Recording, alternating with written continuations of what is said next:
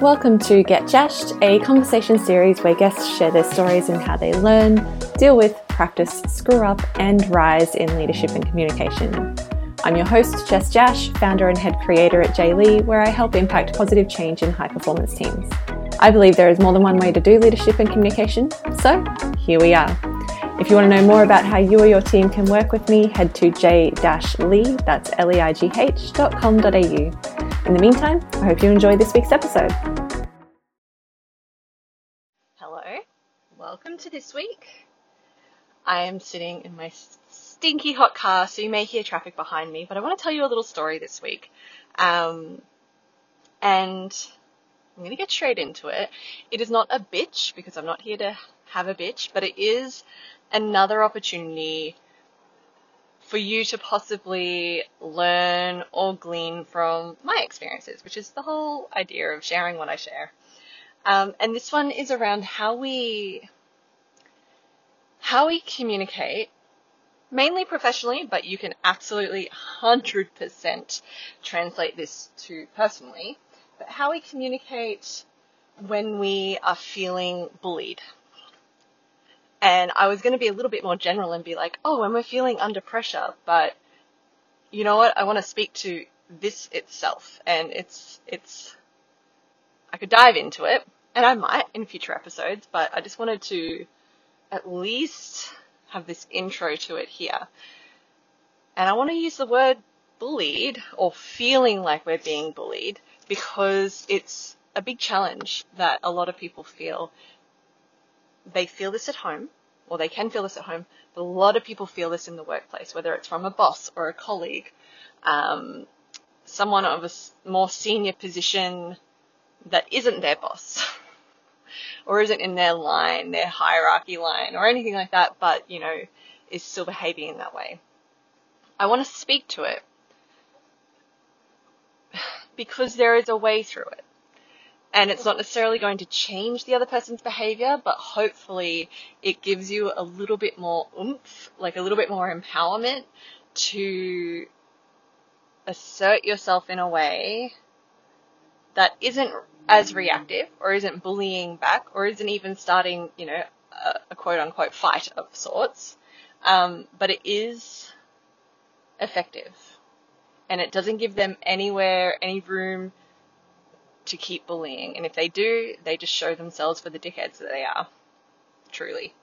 So, or the dickheads that they are being, let's say. So, this is an example taken from my corporate life. There was once a time at one of my roles where I was in my, you know, marketing and comms position, and there was a director, one of the directors, who was not in my direct upline, like not in my management line. I reported directly to the managing director / co-owner, but one of the other directors who believed fully that he should have been my boss from the moment that I came in. And he was well known for throwing his weight around and for putting pressure on people and expecting the world, and for expecting all of this without regard to the rest of the functions of the business, the rest of the departments that still had their own things to take care of and other departments to take care of. And in my role, in a marketing comms role or in a PR role, you kind of, you're lucky in the sense, and lucky could be used either way, facetiously or honestly. But you're lucky in the sense because it means that you get to take care of multiple areas, multiple departments, multiple, you know, areas. And that was the case for me. I was virtually the sole person in my department. I was the department almost. And I was taking care of several different aspects of the brands, as well as several different brands under the umbrella of the company.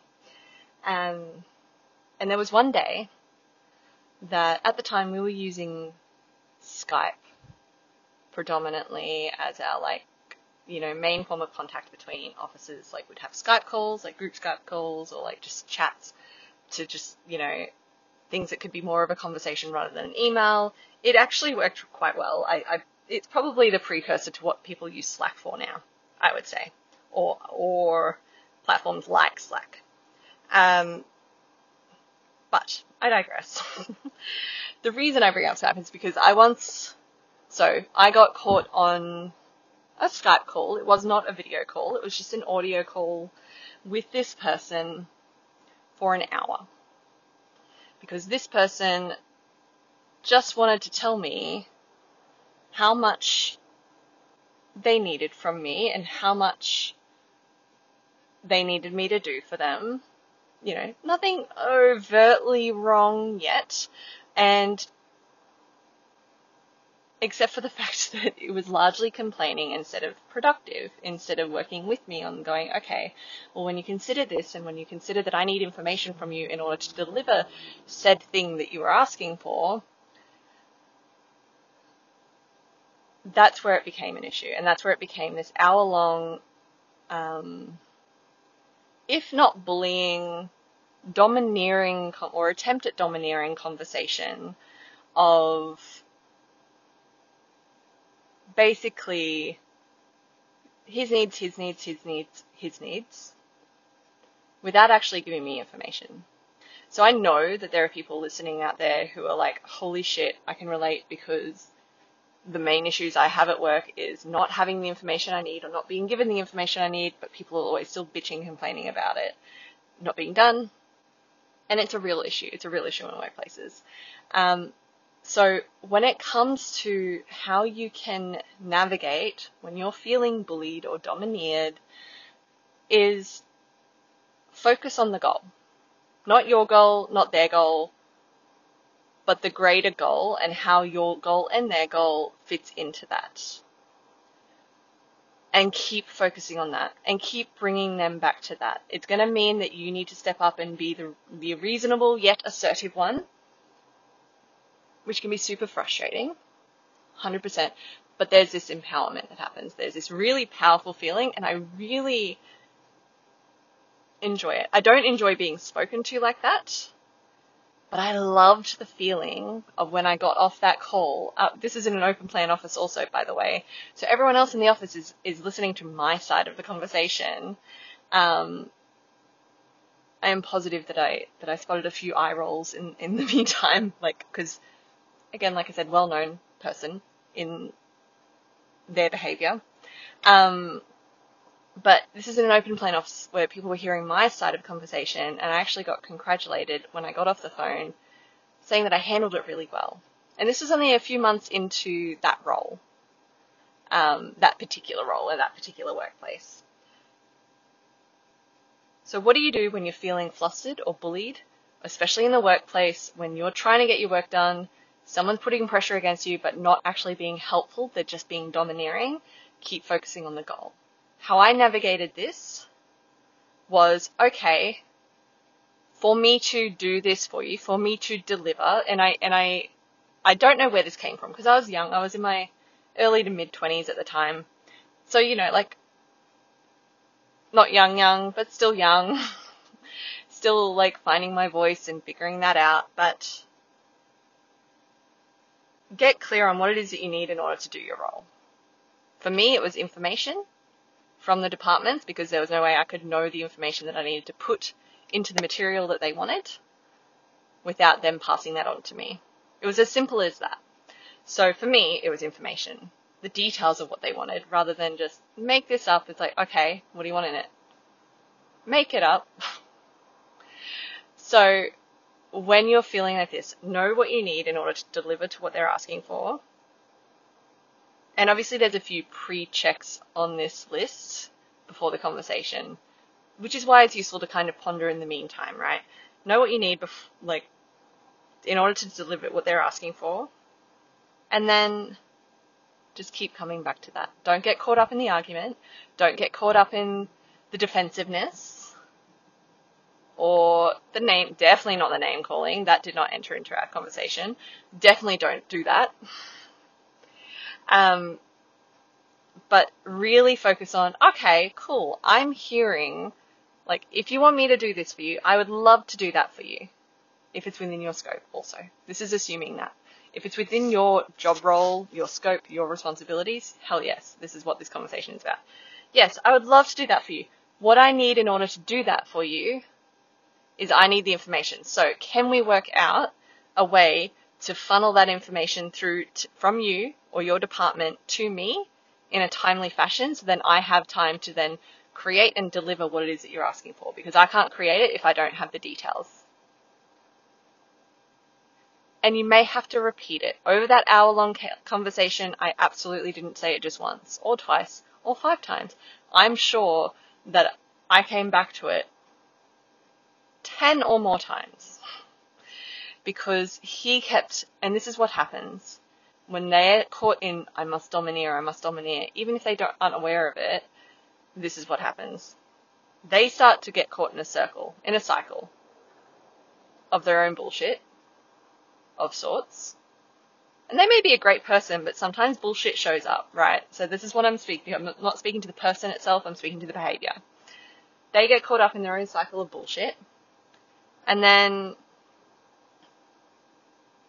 it doesn't leave room for them to step out of it. So you need to create room. They may or may not step out of it, but this means that you've held yourself in integrity and at the very least given space for the potential for this outcome. You've let them know what it is that you need, and you've kept the conversation moving forward in the direction of the goal. So we're coming back to that goal. What is the overall goal? Deliver for the business. What is the goals within that overall goal? They wanted this particular piece of material. I needed information in order to deliver that piece of material. They were the goals. My goal was information getting, and their goal was material receiving, which served the greater goal. So I just kept bringing it back to that, and this is what you can do. So especially if you know what your needs are enough, this is why it's important and okay and valid to check in with what your needs are. You can see how this starts to translate into our personal relationships, right? But as long as you know what your needs are, how that works, and what you need to do about it, then you get to keep bringing it back to that. Go, okay, cool. I'm hearing what you need is this. A, they feel heard. Great. That's nice for anyone. Sometimes it's enough to jolt them out of their fuckery for a moment, right? Out of their cycle. Okay, great. I'm hearing that you need this. They go, oh, cool, yeah. Best case scenario. Oh, cool, yeah, that's exactly what I need. Okay, look, in order for me to deliver that, I want to, but this is what I need. And explain why. Because it's impossible for me to create that without the information, because you're after information to go on it. You have that information because you're the department. You're the person that gains that information, not me. I gain it from communication interdepartmentally. Keep coming back to that. If they cycle again, go, yep, okay, I'm hearing you. So what about this? Repeat yourself.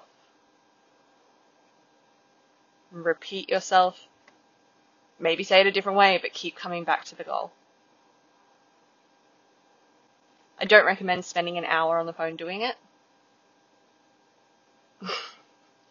Like I said, I was young, but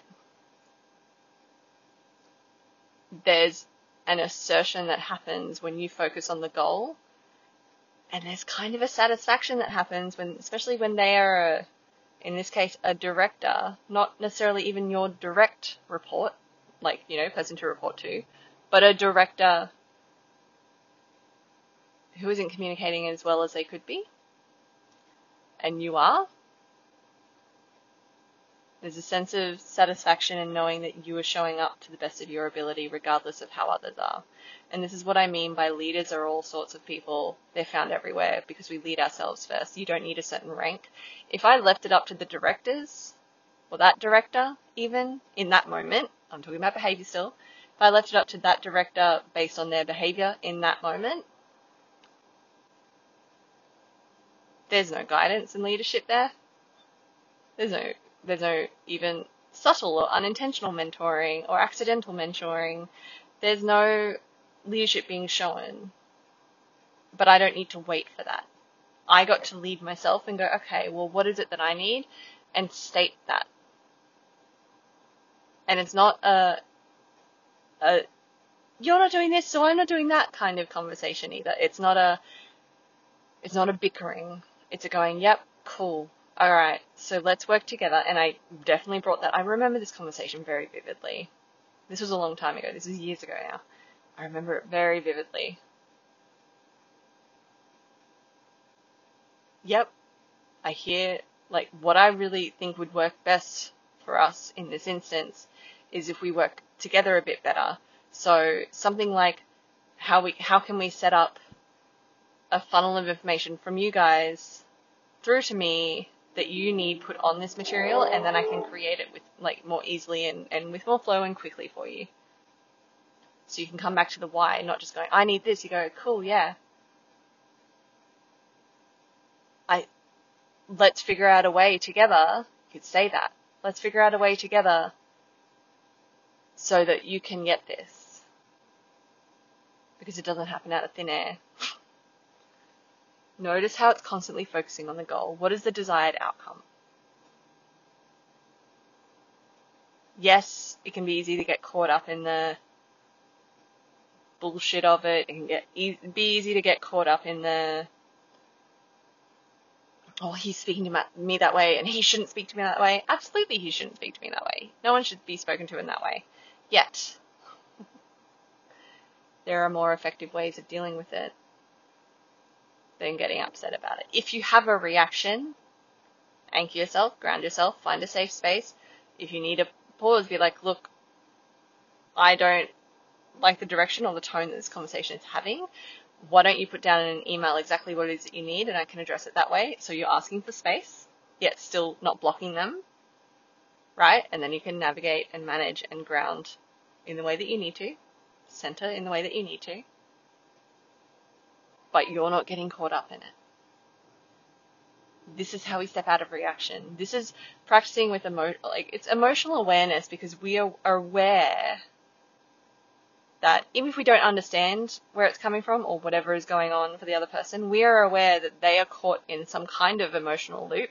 Sometimes it's an emotional desire to feel powerful, to feel like, you know, they have power over, or that they are, you know, able to. And we can acknowledge that and still move it forward and hold and set the standard moving forward as well. This is what setting the standard in leadership is all about as well. We don't need to wait for others. We get to do it. So I hope this has been helpful. Just a quick little one. Let me know how this feels. Let me know any examples that show up for you in this instance, like in these, you know, in this story. Have you experienced something like this as well? Have you had that moment where you got to assert yourself, or have you had that moment where you recognize this is how you could have, and now you know better for next time? Because it's not that you've done anything wrong. It's just that we are always doing the best with what we can, the best we can with what we know. So how you move through and navigate communication and conflict when you're feeling bullied, particularly in the workplace, but again, works properly in personal relationships too, especially if you have a common goal.